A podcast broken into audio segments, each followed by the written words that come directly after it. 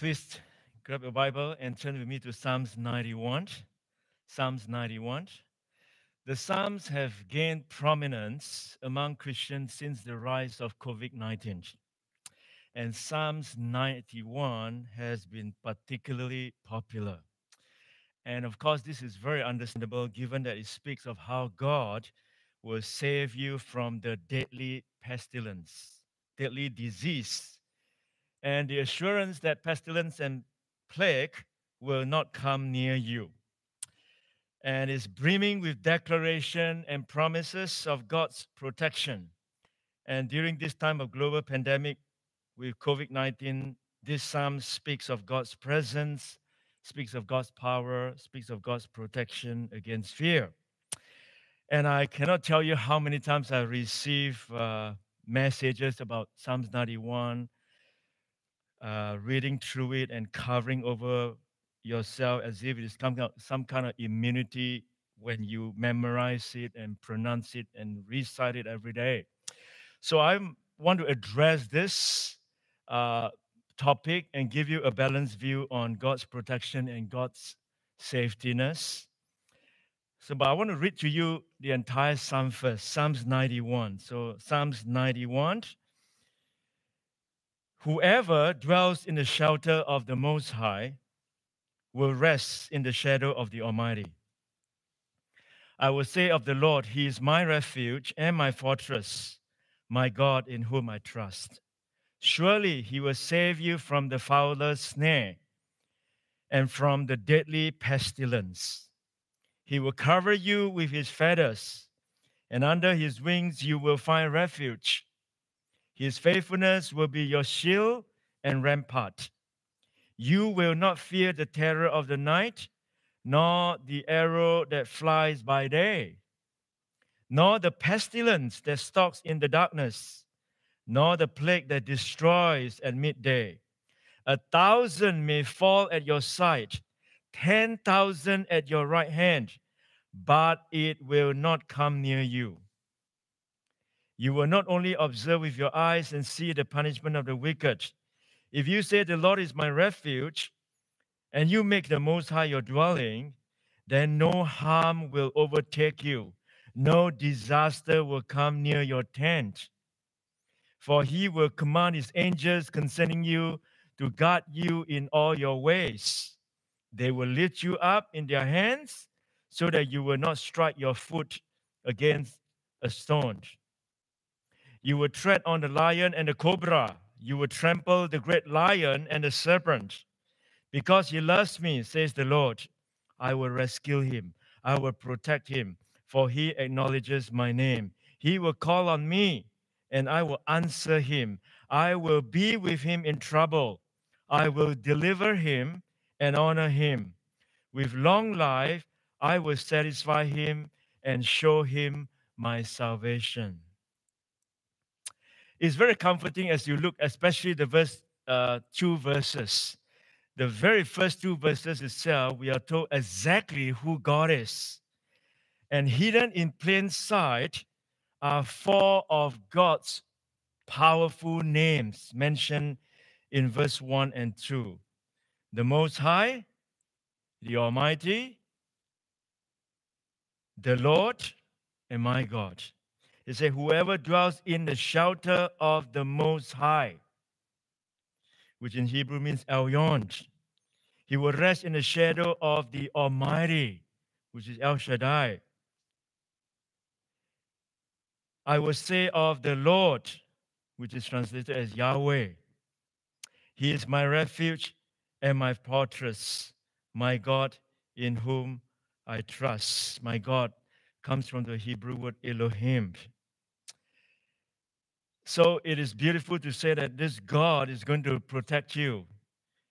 Doesn't matter what the circumstances may be. But how are we to interpret such claims in the Psalms? Because the reality is there are many, many Christians who died of COVID. There are many great Christians, leaders who died of COVID. Does this psalm no, doesn't apply to them? Does it not include them as the believers?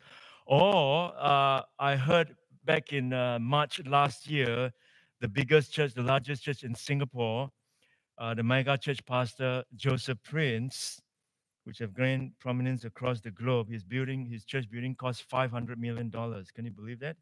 He includes a shopping complex and all that. And he made a very bold announcement. While preaching Psalms 91, he promised the protection of COVID 19 over his entire church in Singapore. And his bold claim was We are completely protected because of Psalms 91. And so people use Psalms 91 during times of pandemic with the notion that its use will ultimately save them and their loved ones. However, many get disappointed, particularly when they lose their loved ones despite using the Psalms. And I don't know whether anyone from his church, Joseph Prince Church, actually died of COVID in Singapore. I don't know, despite of the pronouncements of, of they, they are completely protected. And uh, this had caused many to lose their faith or wondering what's wrong with them if they are not protected by God. But of course, it is worthwhile for Christians to know that beyond the promise of deliverance, as stated in Psalms 91, there is an everlasting protection promised by God. This is the ultimate deliverance that will ensure we escape the eternal separation that will come upon the world on the last day. So what I want to do is, did you know that when when in some uh, in Matthew chapter four, when Jesus went through the temptation, uh, the devil came along and asked Jesus. One of the three questions he asked Jesus was uh, the second one that he what he the devil took Jesus to the holy city and set him on the pinnacle of the temple. And then he said to Jesus, If you are the Son of God, why don't you throw yourself down? For it is written. And then now the devil, the Satan, start quoting Psalms 91, verse 11. He said, Why don't you throw yourself down from this building? Because Psalms 91, he didn't say Psalms 91, because it is written that he will command his angels concerning you. On their hands they will bear you up, lest you strike your foot against a stone. So the devil, Satan, was actually tempting Jesus and said, Why don't you jump yourself down? Because it's promised in Psalms 91 that you that someone will, will protect you. You will not strike your foot against a stone. Basically, Satan was telling Jesus, Don't go to the cross, don't suffer. If God really, really loves you, he wouldn't let you suffer. That's what Psalms 91 says you know, you see how brilliant the devil is. Look at the strategy. If the devil can get a Christian to believe now that I'm a Christian, God will not let any big, big, or bad things happen to me. He may allow some minor battle, but in general, nothing major will happen to me because I'm the child of God. If you believe that, then you are going to pull back from God if something really bad happened to you because you're beginning to doubt whether or not Psalms 91 really, really is what the promise that God made. You're going to say that the promise of Psalms 91 didn't work, and that is exactly what Satan wants you to believe. Because Satan knows that if you take if you only take these psalms at face value, you are going to become confused and deeply disappointed and will probably pull back from God, which is what many people have done, not necessarily in an event of COVID, could be any crisis, suffering, problem, cancer, bankruptcy. Uh, but Jesus understood, however, that Psalms 91 doesn't offer an absolute promise to be declared or assumed. And so he responded to Satan by saying, by quoting Deuteronomy chapter 6, verse 16, do not put the Lord your God to the test. So, how should we look at Psalms 91 then? What I want to do for the remaining time that I have is to give you a more balanced view, more, uh, I would say, a more biblical view in terms of God's protection and how you are safe in the arms of God. Uh, because there's an important principle in Bible interpretation. You interpret certain Bible passages in light of the rest of what the Bible says. In fact, this is where a lot of false doctrines get started, holding one passage in isolation from the others. Is what Satan tried to do to interpret these Psalms apart from the rest of the Bible. And we must not expound one place of Scripture that is repugnant to another. You cannot take a portion of Scripture and read it in such way that is in complete contradiction to another Scripture text. For example, in Colossians chapter 3, it talks about you must obey your parents in everything. But what if your parents ask you to do something that is completely evil? What do you do? And how about Romans chapter 13 talks about obey the government? But we also have passages in, in the book of Daniel that Shadrach, Meshach, and Abednego and Daniel themselves refused to bow down to the, the statue that King Nebuchadnezzar has erected for himself. So we should look at scripture in its entirety. And, and so this is what I want to do. I want to look at three other passages in the Bible. And then we will have a clearer picture as we endeavor to answer this question What do you mean by God will keep you safe? What does it mean that God will keep you safe? So the first text that I want to first text that I want to refer to is uh, Genesis chapter 50, verse 20. It is very common passage that we are all aware of. It's the story of Joseph towards the end of his life that uh, he told his brothers that you intended it for, sorry, you intended to harm me. Looking back his, his entire situation, he was he became he was thrown into slavery, he went to prison and all that kind of stuff. He told his brother, Well, you intended to harm me, but God intended it for good to accomplish what is now being done, the saving of many lives. And so Joseph, we know the story of Joseph. He was sold into slavery and then he he was imprisoned, he was betrayed, he was accused of, he was all kinds of things happened to him.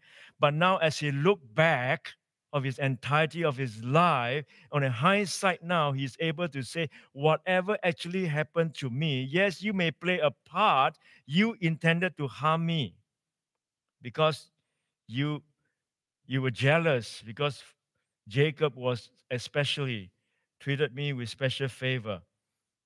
You intended to harm me. You intended to get rid of me. But now I look at the whole picture of it, what has been achieved. I can say with great confidence, while, while you intended to harm me, but God intended it for good to accomplish what is now being done. So God was actually keeping me safe, Joseph was saying when he sold me to slavery. God was actually keeping me safe when he kept me in the dungeons. In hindsight, he was keeping safe, but in a moment, it didn't look like that. But now that I look back over the big picture of it, I look back all my life, I realize that God's hand has always been it. And each moment of, uh, of my life, He has kept me safe despite of the crises that he has to accept and endured. At that time, he might not seem that he was in the protection hand of God, but now as he look back, he can say that God is in the picture. God saved him, and God kept him safe right throughout, so that many wonderful things can come out of it. So that's first text or the balanced view of that. The second text I want to referring to again is a very common verse that we all are familiar with if you have been a Christian for a long time, and that is Romans 8, verse 28. But I also realized that all familiar verses that we all knew, sometimes we don't really pay too much attention to it, thinking that we already knew that verse so well. Romans 8:28 actually reads, and we know that for those who love God, all things work together for good. All things work together for good. It didn't say all things are good, but all things work together for good. Some things are bad. No matter how, which angle you try to look at it, some things are really, really bad. And no matter how you look at it, it is still bad. But Romans 8:28 actually says that God is working all things together for good. Work together for good does not mean that bad things are really good things in disguise. It means that God takes genuinely bad things and brings his power to bear in them so that they were be better off for them having happened. It means that from the vintage point of eternity, we will be able to see how God exercised his power in such a perfect way that all the evil that happened will, in the end, only lead to greater glory for God and greater joy for us. I mean, that's the ultimate defeat of evil, isn't it? That the, the evil that was meant to be evil, that God was able somehow to use this evil that's inflicted on humanity, to use it to further his great cause. So all evil deeds ultimately accomplish the reverse of what their authors intended. And that to me is the ultimate defeat of the devil, of, of evil in that sense. We see glimpses of this right throughout Scripture. For example, in the book of Acts, all of Satan's attack on the church lead instead to the spread of the gospel. It's like he's, he's trying to storm out a fire that only spreads it. So God allows, God worked through all this persecution for the furtherance of the gospel message to other parts of the world. And of course, we see it most clearly where? In the cross. the cross, on the cross. That was where Satan and evil people did their worst. And yet, at the same time, God turned even that around for our salvation. And so, believer, we can assure that God is doing the same thing with whatever things that we may be struggling with. This verse says, together, God will work out something good. He will use everything to fulfill his ultimate will. Everything will move to its ultimate, ultimate end sovereignly and safely in the hands of God. Where bad things happen, is bad, really bad. No matter how you look at it, it is bad, evil, terrible.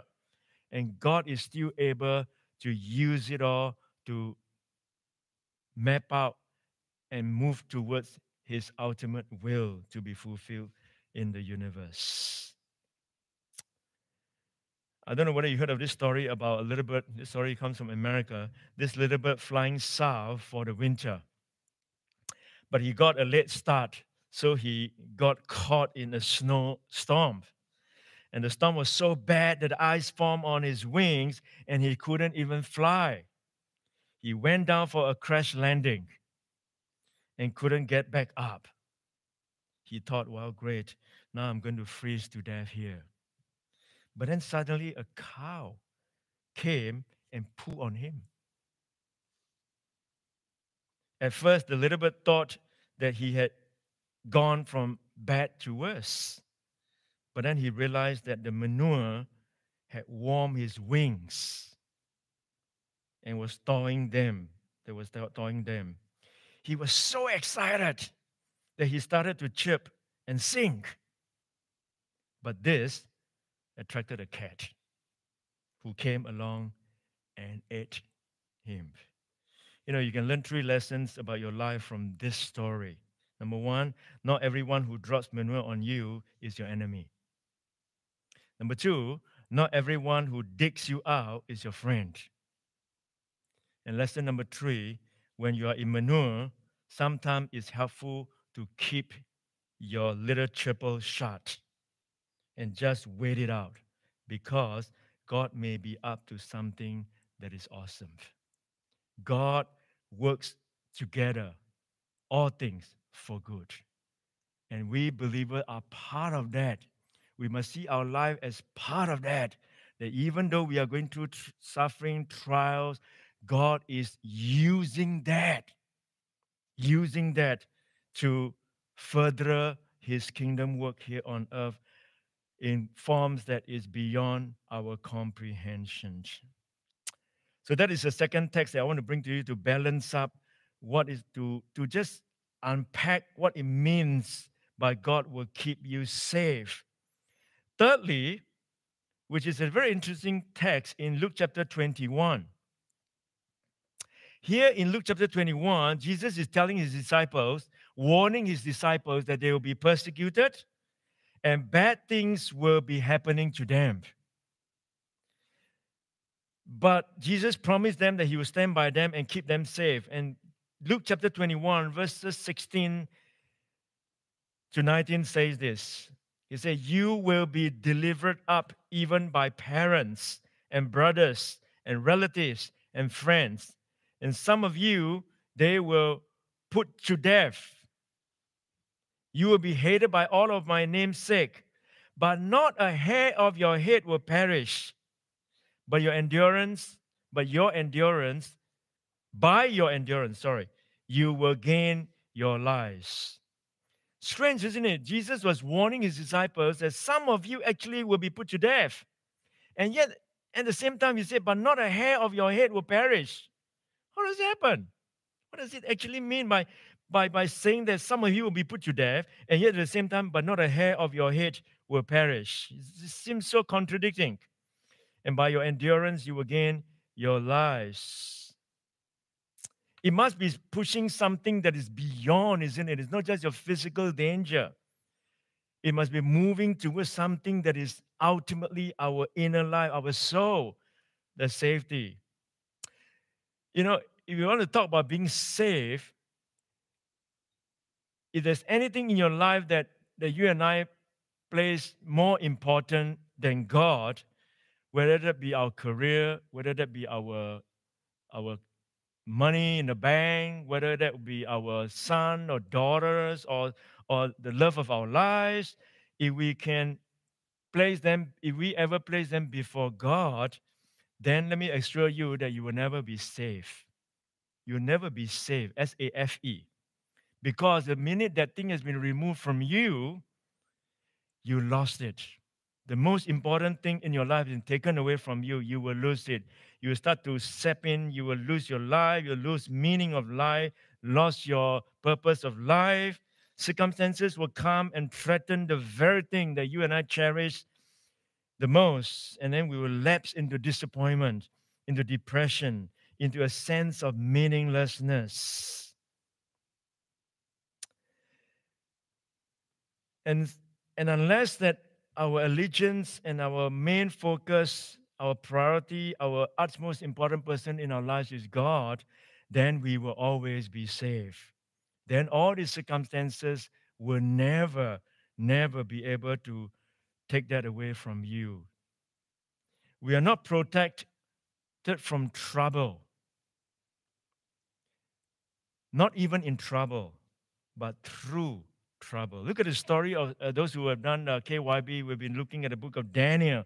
Look at the story of Shadrach, Meshach, and Abednego in Daniel chapter 3.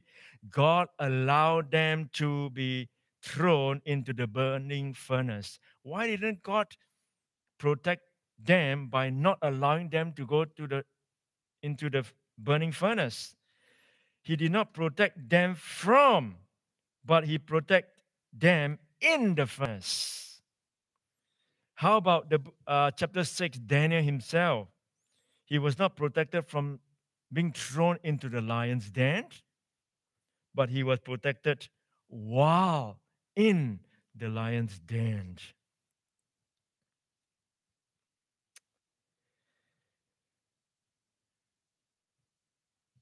And the only certainty that you are protected and safe is here in the analogy of Psalms 91 in verse 4. It says that he will cover you with his feathers, and under his wings you will find refuge. The image of a mother bird covering the children, covering his cheeks, is not only the image that we see in Psalms 91, but it is also used when Jesus entered Jerusalem on the final week.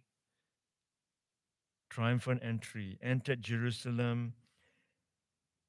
And in Matthew chapter 23, he looked back into the city up on a hill. He said, Jerusalem, Jerusalem, you who killed the prophets and you who stoned those sent to you. He said, How often I have longed to gather your children together as a hen gathers her chicks under her wings, and you were not willing.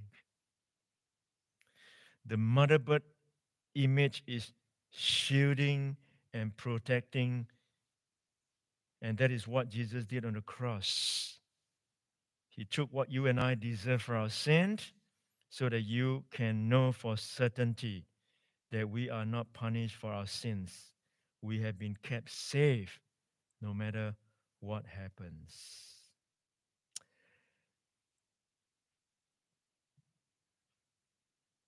So, being king, Psalms 91, and then look at the entirety of the scripture, being kept safe does not mean to say that there will be no trouble. Does not mean to say that you will be forever be free from any form of sickness or health or any crisis, any trials. Being saved from a Christian anger biblically, is not that. It is not that. If you were to move down to verse uh, 15 and 16, towards the end of Psalms 91, it becomes clearer. It says here, He will call on me and I will answer him. I will be with him in trouble. You're in trouble. God is saying, I will be with him in trouble. I will deliver him. I will honor him. With long life, I will satisfy him and show him my salvation. With long life, I will satisfy him and show him my salvation.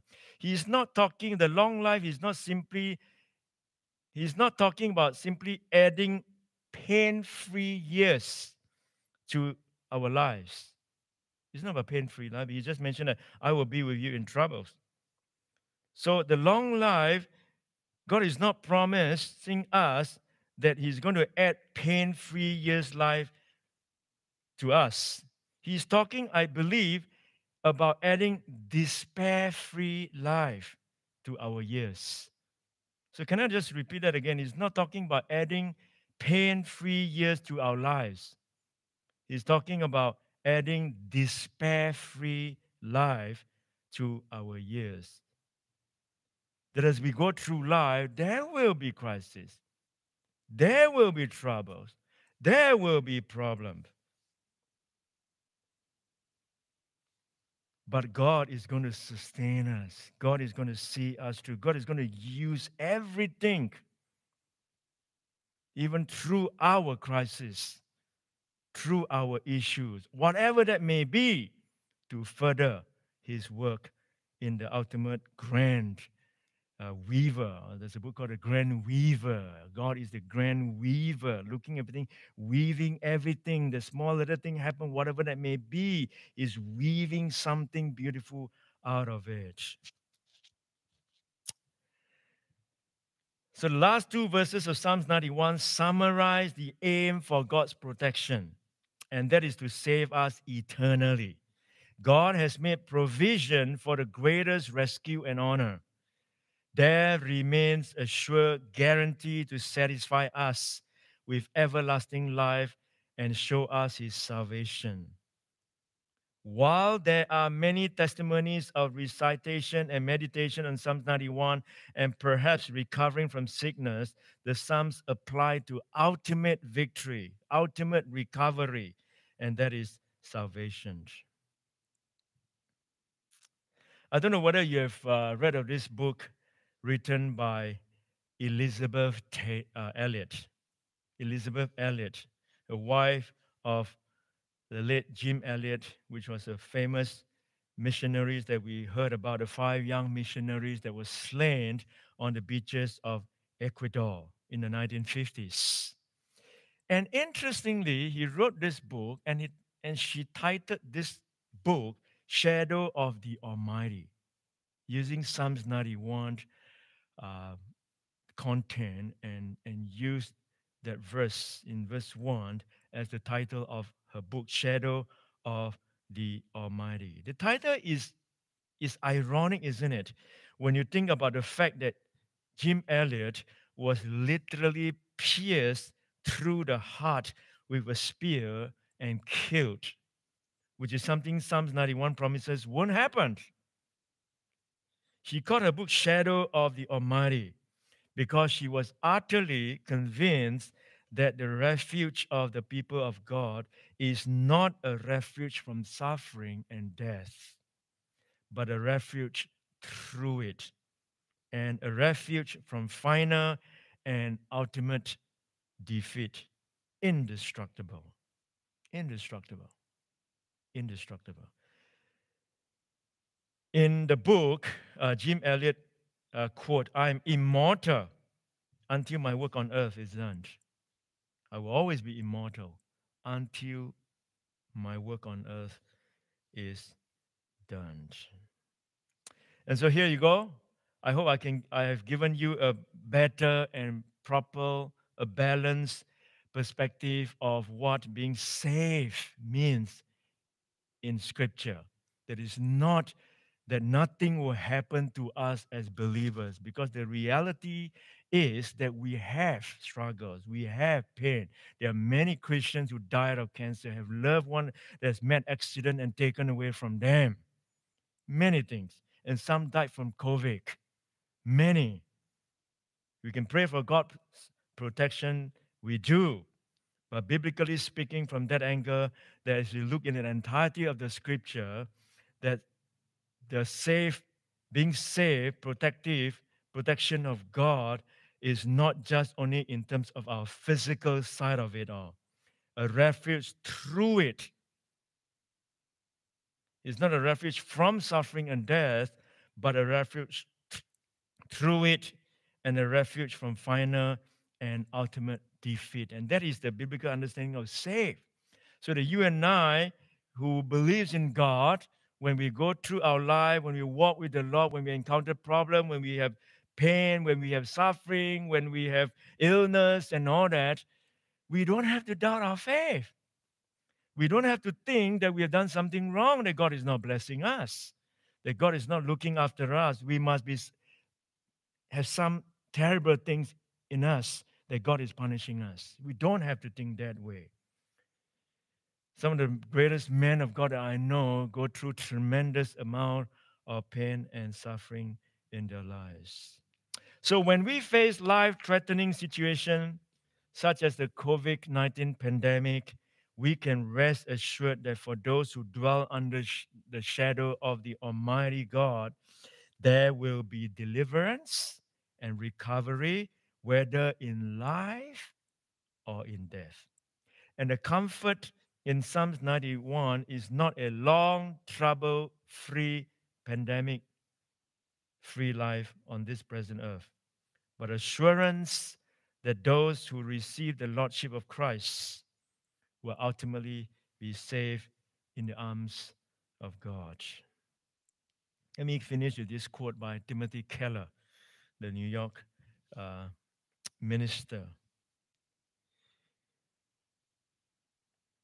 He said that the gospel does not promise you better life circumstances, it promises you a better life. Strike off the word circumstances. The gospel does not promise you better life circumstances, but the gospel promises you a better life in whatever form it may take. God is our refuge, our strength, our ever present help in times of need, not just only in our present life, but more importantly, safe and secure in our future life. Father, thank you for your word. Thank you for these beautiful psalms of great assurance of your protection upon us. He who dwells in the shelter of the Most High will rest in the shadow of the Almighty. I will say of the Lord, He is my refuge, He is my fortress, He is my God in whom I trust. He will call upon me, and I will answer him. I will be with him in trouble. I will deliver him. I will honor him. With long life will I satisfy him and show him my salvation. Thank you, that Lord. Uh, what a joy to know you. What a greatest joy is to know you as our Savior and Lord. And when we accept you as our Savior and Lord, we will live our life differently now. We are under the rule of a king sitting on the throne of our heart. We have a mission. We live life meaningfully, purposefully, because we want to do your will. That's what really matters now when we live on earth. We want to do your will. Whatever form it may take, it really doesn't matter so long as we are doing your will.